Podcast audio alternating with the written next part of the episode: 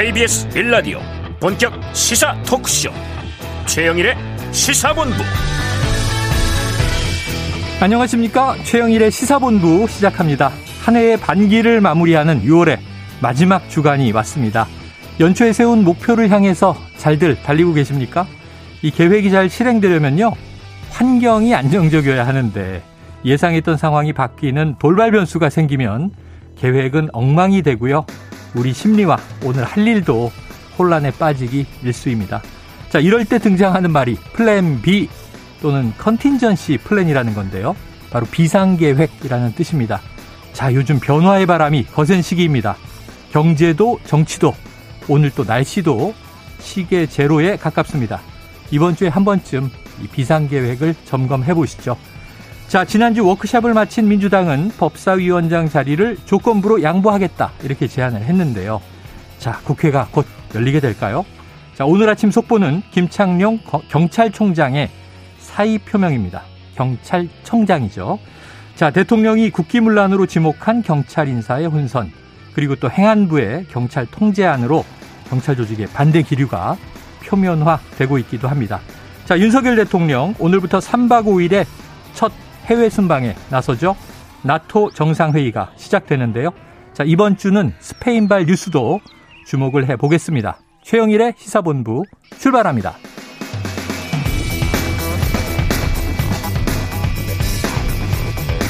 네, 1부에서는요, 오늘의 핵심 뉴스를 한입에 정리해드리는 한입뉴스 기다리고 있고요. 자, 오늘 2부 10분 인터뷰 이재명 의원의 당권 도전에 대한 의견을 김남국 더불어민주당 의원에게 들어보도록 합니다.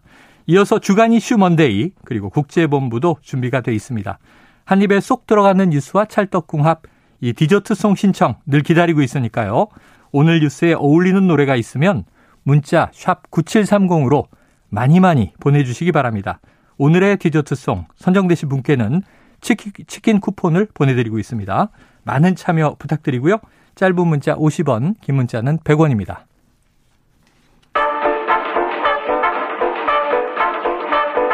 최영일의 시사본부 한입뉴스. 네, 6월 27일 월요일에 한입뉴스 박정호 오마이뉴스 기자 헬마우스 임경빈 작가와 함께하겠습니다. 어서 오세요. 안녕하세요. 자, 이게 경찰이 시끌시끌합니다. 경찰이 지금 이 행정안전부 우선 자문위에서 권고안이기는 하지만 경찰에 대한 통제 방안이 나왔었는데요. 지금 그 이른바 경찰국, 경찰국을 행안부 내에 어, 빠르면 다음 달에 신설한다. 다음 달이 이번 주 후반인데 언제 언제 어떻게 됩니까? 네, 오늘 이상민 행안부 장관이 브리핑을 했는데요. 네. 7월 15일까지 최종안을 만들고 관련 규정 마련에 착수하겠다라고 아하. 얘기를 했어요. 그러니까 7월 15일 이후, 그러니까 7월 안에는 행안부 내 경찰 관련 조직이 만들어질 것 같다라고 볼 수가 있겠고요. 네. 그리고 뭐 여러 가지 얘기를 또 했는데 어, 이 행안부 내 경찰 관련 지원 조직 신설 또 소속 청장에 대한 지휘 규칙 제정과 인사 절차의 투명화 아, 조속히 추진하겠다라고 설명을 했습니다. 네.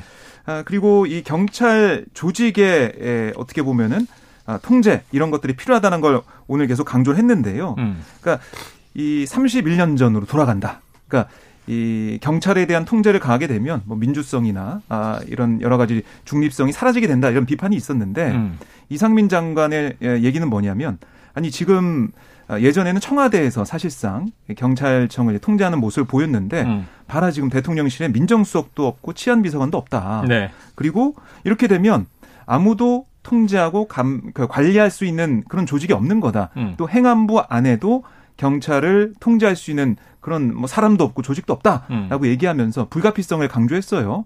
특히 이 경찰의 이제 권력이 커지는 상황에서 더 이상 손을 놓고 있으면 이게 바로 행안부의 직무 유기다라고 강조를 했습니다. 네. 그리고 아울러 그 향후 뭐 대책으로 제시된 범전부적인 경찰제도 발전위원회 이것도 구성하고 운영해서 어, 경찰의 여러 가지 조직에 대한 어, 행안부의 통제나 관리 이걸 계속해서 해나가겠다 이렇게 음. 강조를 했습니다.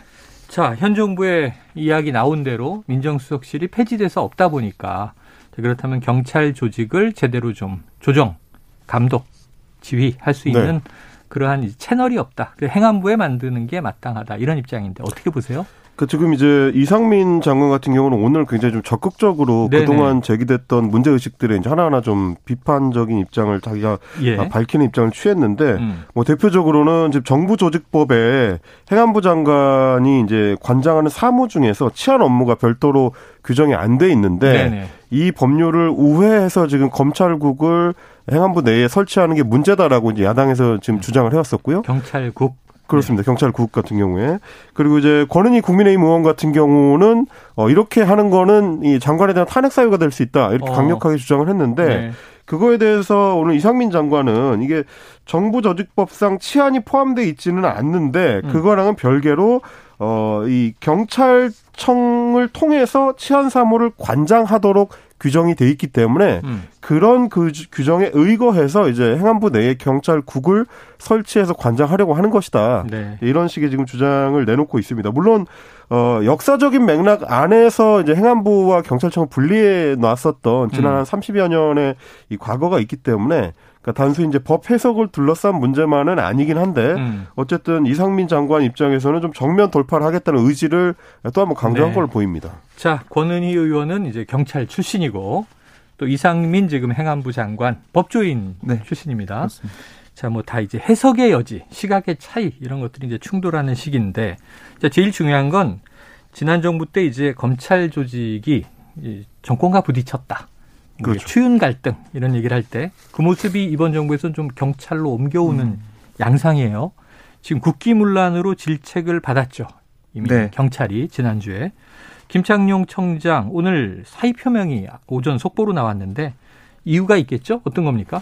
그러니까 사실 두 가지 해석이 있었습니다. 음. 하나는 이게 치안감 인사 네. 관련해서 예. 번복 논란이 있었는데 어, 윤석열 대통령이 국기 문란이라고 네. 어, 경찰을 질책하는 과정에서 거기엔 책임진 음. 그런 모습 아니냐. 수장이 책임을 진다. 그렇습니다. 한 가지가 있었고 또 하나는 저희가 이제 다뤄본 것처럼 경찰국 신설, 그러니까 경찰 통제에 대해서 좀 항의하는 음. 그런 사의 표명이 아니냐 두 가지 얘기가 좀 있었는데요. 오늘 어, 방금 전에 12시쯤에 김창룡 청장의 입장이 나왔습니다. 네네. 어떤 얘기를 했냐면 어, 이번에 보면은 사실 경찰의 이 독립성, 중립성, 민주성 이런 게 침해될 우려가 있는데 음. 거기에 대해서 뭐 사실 경찰 입장에서는 다른 방안들, 그러니까 좀 더 논의하는 시간과 또 이 과정이 필요하다 네네. 이런 걸 얘기해 왔는데 그런 게 좀 안 됐 그런 상황들 안타까움과 미안한 마음이 있다라고 강조를 했고요. 어. 현행 경찰법 체제는 국민적 염원이 담겨 탄생한 건데 이러한 제도적 기반이어서 경찰이 세계 최고 수준의 안정된 치안을 인정받을 정도로 발전을 이뤄왔는데 이 행안부 자문이 권고하는 이런 경찰 제도의 근간을 변화시키는 그런 거다. 음. 아, 그간 경찰은 그 영향력과 파급 효과를 고려해서 폭넓은 의견 수렴, 심도 깊은 검토, 논의 이게 필요함을 지속적으로 강조해 왔는데 이게 잘 되지 않았다라는 음. 얘기를 아, 오늘 입장문에 담았습니다. 네. 그리고 이 주말 사이에 이상민 장관과 김창룡 청장이 한 98분 정도, 그러니까 1시간 뭐, 어, 반 넘게 통화를 네. 했었는데. 네. 아, 통화를 만난 건 아니고. 그렇습니다. 음. 사실은 21일부터 해가지고 김청룡 총장이 계속 만나자고 했었거든요. 네네. 네, 계속 결국 못 만나고 어. 통화로 얘기를 했는데 거기에 대해서 뭐 입장을, 경찰 입장을 전달했지만 좀 제고해달라 요청했지만은 그게 받아들이지 않은 상황. 그러니까 이렇게 이상민 장관의 오늘 네. 발표 내용을 전해 듣고 아, 이제 내가 자리를 뭐 연연해서 안 되겠다라는 그 결심을 굳힌 걸로 보입니다. 그래요. 지난주에는 이게 이 그야말로 국기문란. 그렇죠. 혹은 중대한 과오일 수 있고. 그렇죠. 이제 질타를 당했어요. 그래서 거기에 대한 책임을 지는 사이냐. 아니면 또 경찰 내부에서는 남은 얼마 안 되는 임기에 연연하지 말고 음. 자 이게 경찰청장이 앞장서서 이 문제에 대해서 대항을 해라 이런 이제 요구가 많았죠. 맞습니다. 그럼 그 이제 항의의 이제 사이냐 이게 궁금했는데 항의의 내용이 상당히 담겨 있는 것으로 확인이 항의 됐네요. 내용이 뭐 주로 많이 담겨 있는 것 같긴 한데 다만 이제 소위 그 윤, 어, 민, 문재인 정부 시절에 이제 검란과 비교를 해보면 네네. 지금 이제 경찰의 이 어떤 저항하는 양상이 네네. 경란이라고 할 수 있을 정도로 음. 격렬한지는 잘 모르겠어요. 네네네. 경찰청장의 이제 사의 표명 입장문만 하더라도 어, 지난 정부 때의 윤석열 총장의 발언 과 비교를 해보면 음. 발언의 강도나 내용의 구체성 측면에서는 좀 확실히 좀 차이가 있는 것 네. 같고요. 그리고 이제 뭐 야당, 그러니까 민주당 의원들한테 좀 얘기를 좀 들어봐도 지금 경찰 내부에서 아주 조직화되고 체계적인 방식의 저항은 음. 잘 눈에 띄지 않는다는 네. 그러니까 민주당 내부에서는 나름대로 어떤 안타까움이 좀 있더라고요. 네. 그러니까 말하자면 경찰 내부에서 조직적으로 움직여 줘야 네. 야당에서도 이제 일종의 이제 지원 사격을 할 수가 있는데 음. 그런 측면에서 보면 일선의 경찰들은 조금 움직임이 있는데 음.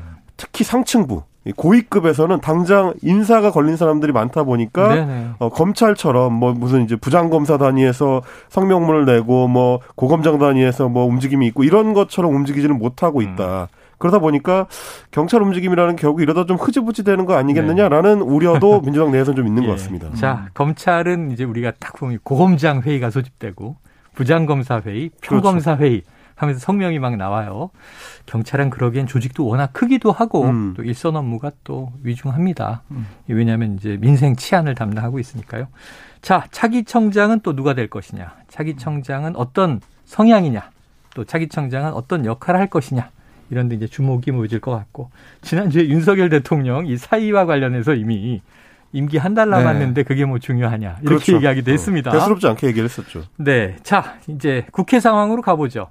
이 지난 주말에 워크샵을 끝낸 민주당에서 이 박홍근 원내대표가 얘기를 했잖아요. 네. 자 법사위원장 넘겨주겠다. 그렇습니다. 다만 그와 함께 약속했던 것들을 이행하겠다는 약속을 해달라. 네. 그러면은 이제 그 법사위에 좀 어떤 위상을 조정한다든가. 그러면 이제 넘겨주겠다. 원구성 네. 하자 이런 얘기인데 좀 얘기가 풀리고 있나요? 어, 더 꼬인 것 같아요. 제가 봤을 때는. 더 꼬인다? 네, 예, 왜요? 그러니까 이 법사위원장 자리를 합의대로 넘겨주지만 음. 조건은 내건 게 사법개혁 특별위원회 구성 아. 그리고 이 검찰 수사기소권 분리 관련해 가지고 헌법소원과 권한쟁의 심판 청구를 음. 국민의힘에서 했었는데 아, 그런 뭐 각종 소송 취하 아. 이두 가지를 네네. 내걸었어요. 네. 근데 국민의힘에서는 이건 못 받겠다. 어. 이걸 받게 되면 검수안박에 반대했던 국민의힘의 네. 그 소신을 꺾는 거 아니냐 음. 반박을 하면서 안 된다라고 얘기를 했고 그러면서 권성동 원내대표가 어떤 제안을 역으로 했냐면 음. 민주당이 진심으로 법사위원장을 국민의힘에 반환할 생각이라면 본회의 열어서 국회의장단과 법사위원장을 먼저 음. 선출하자. 음. 어, 이렇게 하면은 뭐 서로 이제 원하는 어, 안으로 가져가면서 서로 윈윈하는 거 아니냐 이런 취지의 얘기를 했어요. 네. 그게 약속 이행이다. 라고 아, 강조를 했는데 하지만 박홍근 민주당 원내대표는 아니 그거는 뭐 사실 약속 이행이 아니라 사개특위 구성. 음. 그러니까 이게 사실은 박병서 국회의장이 중재안 내놨던 거 아니겠습니까? 거기에 대해서 처음에는 권성동 원내대표가 합의를 했었죠. 그렇습니다. 그리고 주말이 지나서 번복을 했고. 네. 그러니까 민주당도 약속을 지킬 테니까 국민의힘도 그때 음. 약속했던 걸 지켜라라고 얘기를 하면서 아, 계속 평행선을 달리는 모습이 되겠고요. 네. 오늘 오전까지 기다려 보겠다. 데드라인은 오늘 오전까지 나라고 네? 박홍 원내대표가 얘기를 했었어요. 지났잖아요. 지났죠. 어. 그래서 뭐 당장 아, 원구성 협상이 타결됐다. 타결될 수 있다. 이렇게 좀 보기 어려운 상황이 음. 됐고요. 음. 민주당에서도 아, 뭐 어떻게 되냐 여러 가지 얘기가 좀 나오고 있는데 그 중에 하나가 국회의장단 단독 선출하자. 아. 7월 임시회를 소집해가지고 어, 4분의 1만 아, 요구하면 소, 그 열리거든요. 의석수로는 가능하고 그렇습니다. 거기서 이제 민주당 과반 의석을 차지하고 있으니까 김진표 아, 국회의장 포함한 의장단을 아, 이렇게 선출해서 야. 압박을 또 어, 보여주자 뭐 이런 상반기 초기랑 똑같은데 음. 그때도 그렇게 했고 그렇습니다. 원구성이 안 돼서 음. 민주당이 그땐 여당이었습니다만 17개, 17개 상임위장을 가져갔었죠. 그리고 야당 몫의 이제 정진석 국회 부의장 음. 자리는 아예 그냥 공석으로 그렇죠. 출범을 했었잖아요. 그 비슷한 상황이 됐는데 달라진 건 여야가 바뀌었다는 거 그렇죠. 정도. 그렇죠. 네. 어떻게 보십니까? 누구 잘못이 더 커요? 누구 잘못이 더 크냐고 네. 물어보면 이제 편을 들기는 좀 어려운데 네. 얘기하는 순간 이제 임 작가님은 위태로워지죠. 그렇죠. 저는 이제 가는 거죠. 이제 그렇게 네. 하기는 좀 어려운데 그보다는 이제 여야가 사실 뭐 서로 합의를 못 하고 있는 거라서 양쪽 다 잘못이라고 할 수 있겠습니다만 네. 어, 박홍구 원내대표가 어쨌든 단독 선출 가능성도 열어둔 거는 음. 이를테면 이런 식의 압박은 가능한 거죠. 국회 의장단만 우선 선출을 해두면 어, 그 다음에는 이제 인사청문 특별위원회를 소집할 수 있는 그 길이 열립니다. 네. 그래서 상임위는 없더라도 어. 그거랑은 별개로 이 특별 상임위거든요. 이제 네, 네. 어 이제 장관 인사청문회 특별 상임위를 열면 거기에 이 정부 여당에 대한 공격을 집중시킬 수가 있기 때문에 음. 지금 그렇지 않아도 이제 박순애 장관 후보자나 뭐 김경희 네. 장관 후보자에 대해서 이제 논란들이 많기 때문에 네. 이 사안들에 일단 집중을 하고 있는 양상을 보이면 아무래도 원기성 원구성 협상을 할 때도 조금 더 좀 유리한 어떤 음. 고지를 음. 점할 수 있다라는 나름의 이제 판단이 가능할 것 같은데 네. 물론 이것도 무리하게 추진하지는 않을 겁니다. 왜냐하면 어, 당장 내일부터 권성동 원내대표가 이제 필리핀에 가거든요. 아 그래요? 그렇습니다. 필리핀 그 음. 마르코스 신임 대통령 취임식에 아. 이제 축하 사절로 이 특사 자격으로 참석을 하게 되는데 아, 시간은 조금 더 있다. 그래서 7월 초까지는 아마 여야가 나름대로 이제 물밑에서 이 협상 아. 작업을 아. 하다가 복귀하고 나면 권성동 원내대표가 복귀하고 나면 거기서 최종적으로 결정이 되지 않을까 뭐 그렇게 좀 전망을 해봅니다.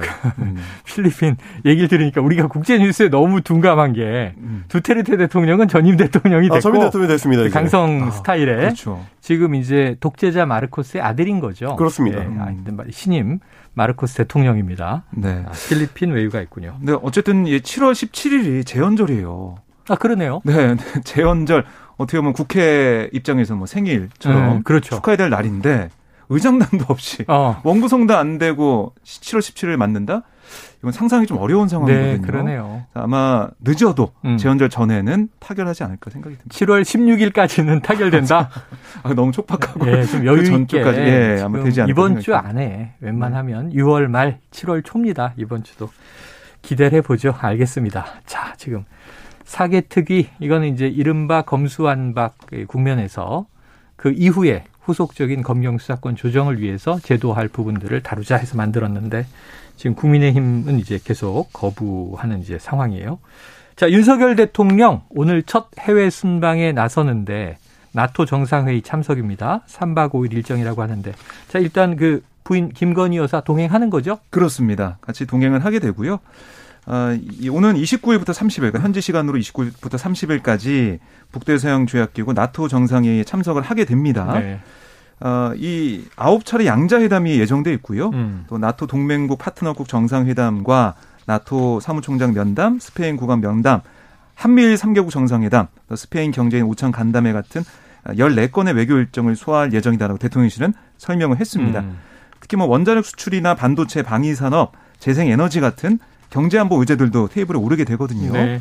어, 윤 대통령이 강조했듯이 뭐 우리 국익에 대해서 또 수출 관련돼서 여러 가지 생각하고 있다고 하니까요. 음. 어떤 결과가 나올지 좀 지켜봐야 될 것으로 보이고요.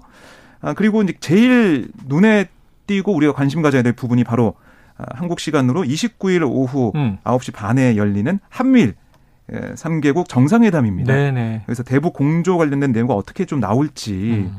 어, 어떤 정상들의 발언이 있을지 좀 봐야 될 것 같고요.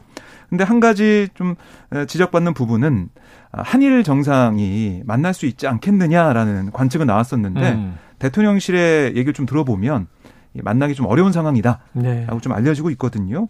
결국에는 음 일본에서 주장하고 있는 이 과거사 문제 여기에 한국이 좀 전향적인 입장을 보여달라 이게 일본 내부의 생각이고 좀 기대인데 그게 안 되다 보니까 한일 정상회담 뭐 이건 좀 어려워진 게 아니냐라는 분석이 나오고 있습니다. 자, 어찌 보면 이게 가치 동맹 또는 이제 서방 이 네. 과거로 이제 자유 진영이 이제 가치 동맹이지 안보 동맹인데 음.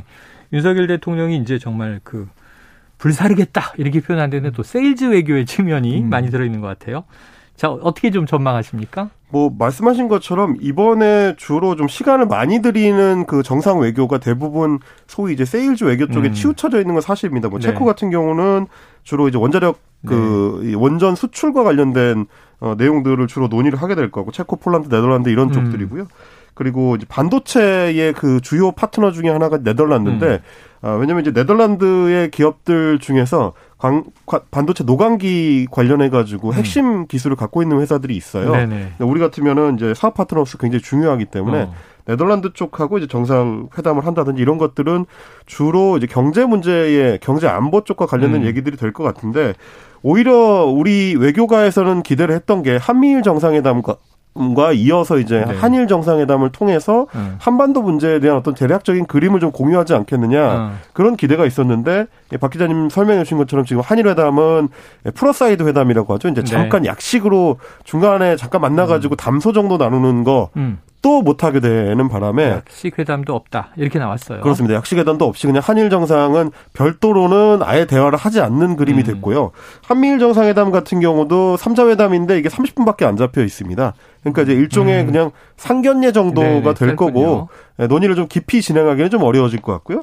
그리고 또 이전에 좀 주목을 받았던 게 이제 한국, 일본, 호주, 뉴질랜드 4개국이 정상회담을 음. 갖는 거 이거는 지금 열리기가 좀 어려울 것 같다. 이건 네. 역시 마찬가지로 중국이 이 사안에 대해서는 굉장히 좀 예민하게 반응을 할 수밖에 없기 때문에 음. 아시아 태평양 지역에서 미국의 주요 예. 동맹국들이 모여가지고 뭘 얘기를 하면 그럼 곧 중국을 겨냥한 게 아니겠느냐. 네.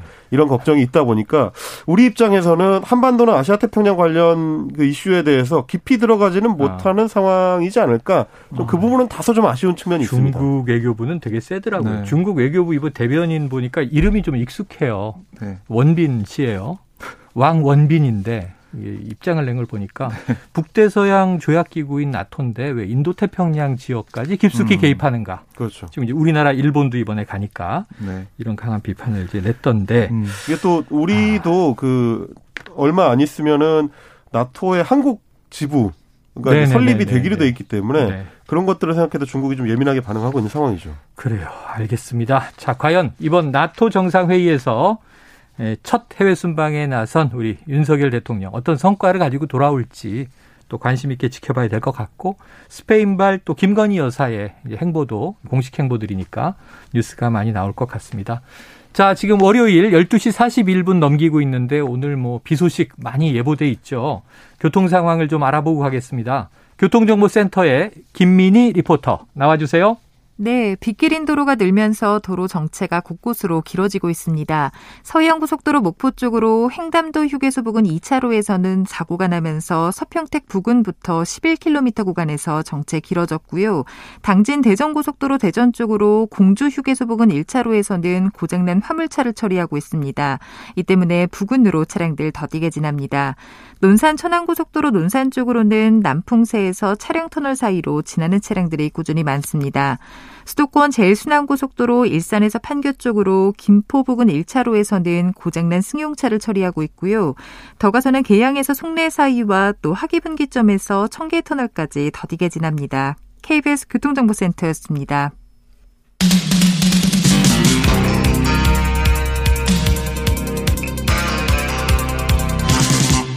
최영일의 시사본부.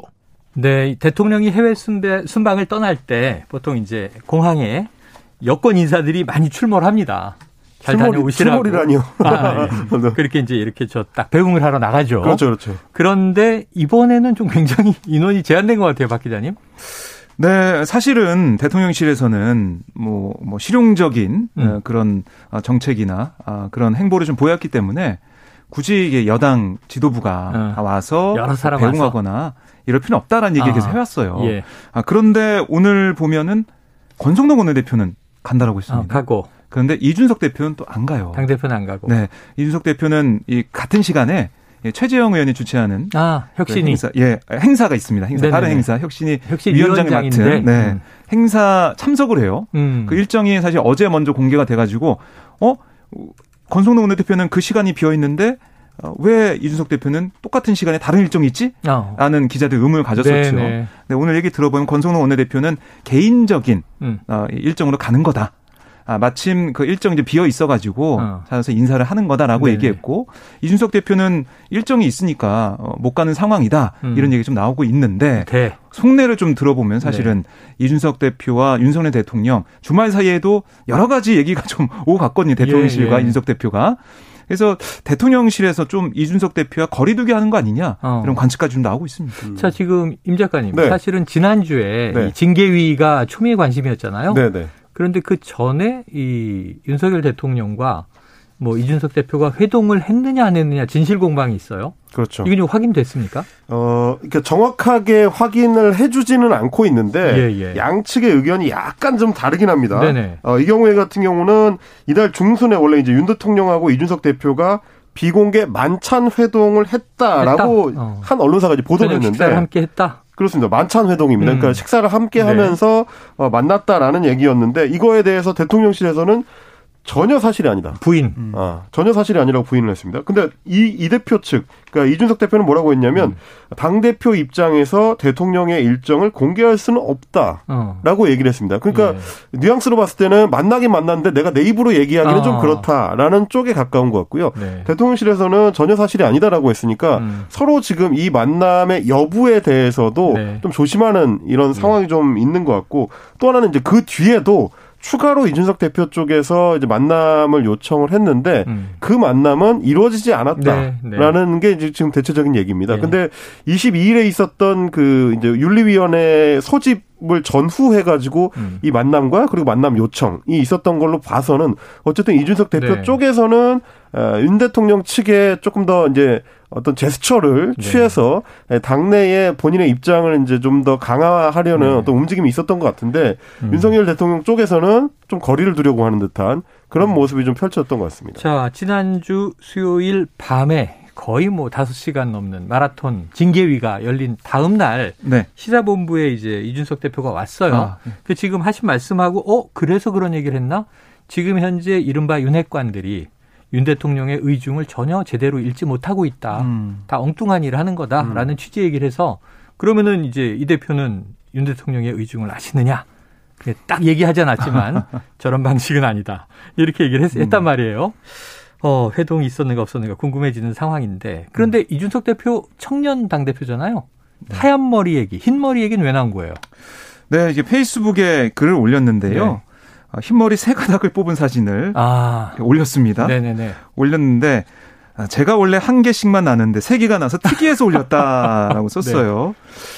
어, 근데 스트레스 많이 받냐 이런 기자들이 뭐 질문했더니 음. 스트레스는 거의 없다면서도 어떤 얘기를 덧붙였냐면 네. 현 상황에 대한 스트레스보다는 당의 개혁 동력이라는 것 이게 항상 유한하다. 네. 새 정부도 항상 그렇고 그 동력을 적재적소에 써야 하는데 아. 지금 시기상으로나 당이든 새 정부든 이런 걸 실기하지 않기를 바라는 마음이 있다. 네, 네. 아, 이게 뭐 사실은 언중육으로 할까요? 뼈 있는 어. 말을 했습니다. 그러니까 자신의 이런 여러 가지 어려움들이 있지만 나는 당의 개혁을 위해서 네. 당의 그 유한한 그런 동력을 생각하면서 앞으로 가고 있는데 아. 왜 나에 대한 이런 공격을 하고 있느냐 음. 이렇게 해석도 될 만한 그런 발언을 한 네. 거죠. 어, 청년의 흰머리 비유. 네. 38세거든요. 네. 어, 그 나이 되면 원래 세 가닥 납니다. 정말? 저도 이제 지나온 길이지만 아, 네. 30대 후반이 되면 임 작가님 흰머리가 없어요. 나라 어, 걱정 안 하나 봐요. 저는 이제 한 가닥씩 나긴 없어. 하는데 네. 네. 세 가닥 안. 세 가닥 정도 날려면 당 대표 정도 돼야 되나 봐요. 아. 그 정도 걱정을 좀 많이 아유, 해야. 그럼 막 전재수 의원 이런 분들이 제일 애국자게. 어, 그렇죠. 머리 하얀 분들이 제일 걱정 많이 하시겠네요. 근데 뭐 어쨌든 그런 흰 머리카락을 올렸다는 게 아무 의미가 없이 이 뭐 SNS에 네네. 뭐 네. 글을 쓰는 사람은 아니기 아, 때문에 아, 그렇죠, 그렇죠. 의도가 이준석, 있죠. 이준석 대표 입장에서도 최근에 받고 있는 어떤 당 안팎의 음. 어떤 압박에 대해서 나름대로의 스트레스를 호소한 게 아닌가 싶고요. 지금 저희가 지금 얘기 나누는 것처럼 윤심의 행방이 어디로 가느냐에 대해서 어쨌든 굉장히 좀 촉각을 곤두세우고 있는 가운데 네. 오늘 환송 자리에 원내대표는 가는데 당대표는 안 간다. 이것까지 네. 좀 종합적으로 생각해 보면 예. 이준석 대표가 아, 상당히 좀 외로운 상황이 아닌가 네. 뭐 그런 정도의 짐작은 가능해 보입니다. 아유, 뭐 외로운 정도 문제가 아니라 당장 다음 주면은 또 음. 징계위가 열리잖아요. 7월 7일입니다. 예, 그때는 이제 소명도 직접 이준석 대표가 나가서 해야 되고 네. 뭔가 결론이 안 나오기가 힘든데 두 주 미루고도 그렇습니다. 질질 끊느냐 이런 얘기가 나왔는데 자 이번에는 좀 이게 사회 사건 문제 하나 다뤄봐야겠습니다. 이게 많은 국민들이 너무 궁금해하는 대목인데 자 광주 초등학생 일가족이 제주도에 한 달 살기를 떠난다고 하고 지금 실종된 상황이에요. 박 기자님 지금 어떻게 된 정황입니까? 네 이게 사실은 한 달 동안 네. 뭐 체험학습 떠난다고 해서 학교는 기다렸어요. 네, 기다렸는데 아직 방학을 안 했으니까. 네. 근데 그 약속한 날짜가 됐는데도 안 와서 어 2, 3일 지난 다음에 집에 찾아가 봤더니 음. 뭐 우편물도 쌓여 있고 네네네. 그리고 뭐 연락도 안 되고 부모가 집엔 없겠죠. 집에도 없었고 어, 그런 상황이. 되자 경찰이 신고했습니다. 음. 그래서 경찰이 지금 수사에 나섰는데 지금 이제 광주와 또 이제 마지막 위치가 확인된 완도 지역에 실종 경보를 발령해서 네네. 목격자 제보를 받고 있지만 아직까지 좀 강간무소식인 그런 어. 상황인데요. 이 경찰 조사 결과 이 조유나 양입니다. 네네. 10살인데요. 이 조양 가족 세 식구가 지난달 24일부터 이 전남 완도군 신지면 명사심리 인근 한 펜션에 무거운 곳으로 나타났어요. 음. 근데 좀 수상했던 부분이 수용, 수영장이 딸린 펜션이었지만 네. 가족들은 대부분 방 안에서만 지낸 것으로 전해지고 있고 어허. 이 가족의 마지막 행적이 지난달 30일 오후 11시 이 펜션에서 목격이 됐습니다. 네. 이 조양으로 추정되는 아이가 어머니의 등에 엎혀서 펜션에 나서는 모습 음. CCTV에 담겼는데 근데 좀 이상한 게 2시간 뒤에 펜션 인근에서 조양과 조양의 어머니의 휴대전화가 각각 꺼졌고요. 음. 이후 3시간이 지난 시간 그러니까 아, 새벽 4시쯤 됐겠죠. 차로 7분 거리인 이 송곡 선착장에서 조양의 아버지 휴대전화도 꺼졌습니다. 어허. 그 이후에 찾을 수가 없는 상황이고 행전 행선지로 밝힌 제주도 방문 흔적도 없었고 완도 지역에서도 모습을 보이지 않고 있어요. 음. 결국 경찰이 차량 추락 사고 같은 모든 가능성 열어두고 수사를 이어가고 있고요. 뭐 헬기나 드론을 동원한 그 해상 지역 수색도 계속 하고 있고 어제는 또 수중 수색도 이어가는 모습이었습니다. 네. 자, 한 달 제주살이 다녀옵니다 하고 한 달이 됐는데 학생이 학교에 오지 않아서 뒤늦게 이제 실종 신고가 됐고 수사해 보니 지금 이게 말씀하신 지난달 30일에 이 가족들이 휴대전화까지 끊기면서 완전히 실종되고 이제 한 달 가까이 지나고 있는 상황이잖아요. 네. 걱정이 됩니다. 이게 이제 뭐. 직접적으로 얼마나 연관이 있을지는 모르겠지만 이제 네. 경찰에서 초기에 밝혔던 어떤 정황 중에 하나는 어, 이 부부가 이제 사업체를 운영을 했었는데 이제 그게 연말에 폐업 처리가 됐었다. 아, 뭐 이런 네네. 얘기도 있긴 했습니다만 맥락들을 좀 같이 살펴봐야 되겠죠. 다만 지금 이제 실종된 지 벌써 한 달여 가까이가 지난 예, 상황이라서 예. 이게 흔적을 찾기가 쉽지 않을 것 같은데 우리 경찰 당국에서 참 어, 서둘러 가지고 좀 흔적을 좀 찾을 수 있는 노력을 좀 해야 될 것 같습니다. 네, 이 사건 지금 뭐 내일 모레 사건 본부에서 조금 치밀하게 이 배상훈 프로파일러가 다루지 않을까 하는 생각도 드는데 어, 일단은 너무 걱정이 됩니다. 국민들의 걱정이. 뭐, 이건 모르는 사건일 땐 몰랐지만, 알고 나니까 다들 이제 걱정이 되죠. 건강한 모습으로 돌아올 수 있기를 국민들이 기원하고 있다. 현재 시점에서는 그렇게 말씀드리고 지켜보도록 하죠. 자, 시간 얼마 안 남았는데 오늘 3분기 전기요금이 오후에 발표될 예정이라고 해요. 네. 저, 이, 이게 몇 시에 나오죠? 오후 3시에 발표될 것으로 보이고요. 그럼 지금 먼저 몇 퍼센트 오릅니까? 얘기해 주세요. 네, 몇 퍼센트 아니, 올라요? 이게 어, 사실은 뭐 쓴 양에 따라서 또 변동되는 네. 그런 부분이 있기 때문에 누진제라고 해서 네, 연료비 조정 단가를 발표하는 거예요. 그래서 음. 전체적으로 얼마씩 가정당 부담하는 액수가 나올지는 좀 더 봐야 될 것 같은데요. 네. 사실은 이게 계속해서 올리지 않는 상황이 됐다가 음. 그리고 4월에도 현 정부에서 뭐 올리지 않는 그런 음. 쪽으로 하겠다. 근데 그러니까 당시 뭐 한전 적자 얘기 계속 나오고 있죠. 그렇습니다. 아, 그래서 결국에는 올릴 수밖에 없다라는 생각, 인상으로 가닥을 잡는 분위기인데 어제 뭐 추경호 어, 부총리 얘기 좀 들어봐도 음. 물가가 6월 뭐 7월 8월 6%대까지 물가 상승이 나오는 상황에서 네. 더 이상 어, 여러 가지 음. 압박을 동결하기 어렵다. 아, 한전의 적자도 크기 때문에 자, 어려운 상황입니다. 임 작가님 20초 네. 남았습니다. 몇 퍼센트 오르나요? 어, 몇 퍼센트일지는 모르겠지만 3원 이하로 오를 수밖에 없다. 왜냐면 음. 이제 연동제 자체가 상한, 상한이 이제 3원이기 때문에 그거보다는 덜 아. 오르지 않을까라는 정도의 생각을 좀 해보는데 문제는 6% 물가 오를 걸로 예상이 되는 상황에서 전기요금까지 오르면 네. 더 올라가지 않을까라는 걱정은 좀 됩니다. 그렇겠죠. 정부에서 잘 조정을 해주기를 바랍니다. 알겠습니다. 자, 오늘 월요일 한입뉴스 여기서 정리해보죠. 박정호 오마이뉴스 기자, 헬마우스 임경빈 작가 함께했습니다. 고맙습니다. 감사합니다. 고맙습니다. 예, 청취자 0383님, 장마라서 비가 오락가락하네요. 모두들 우산 챙깁시다. 김건모의 빨간 우산 신청하셨습니다. 노래 듣고 입으로 돌아올게요.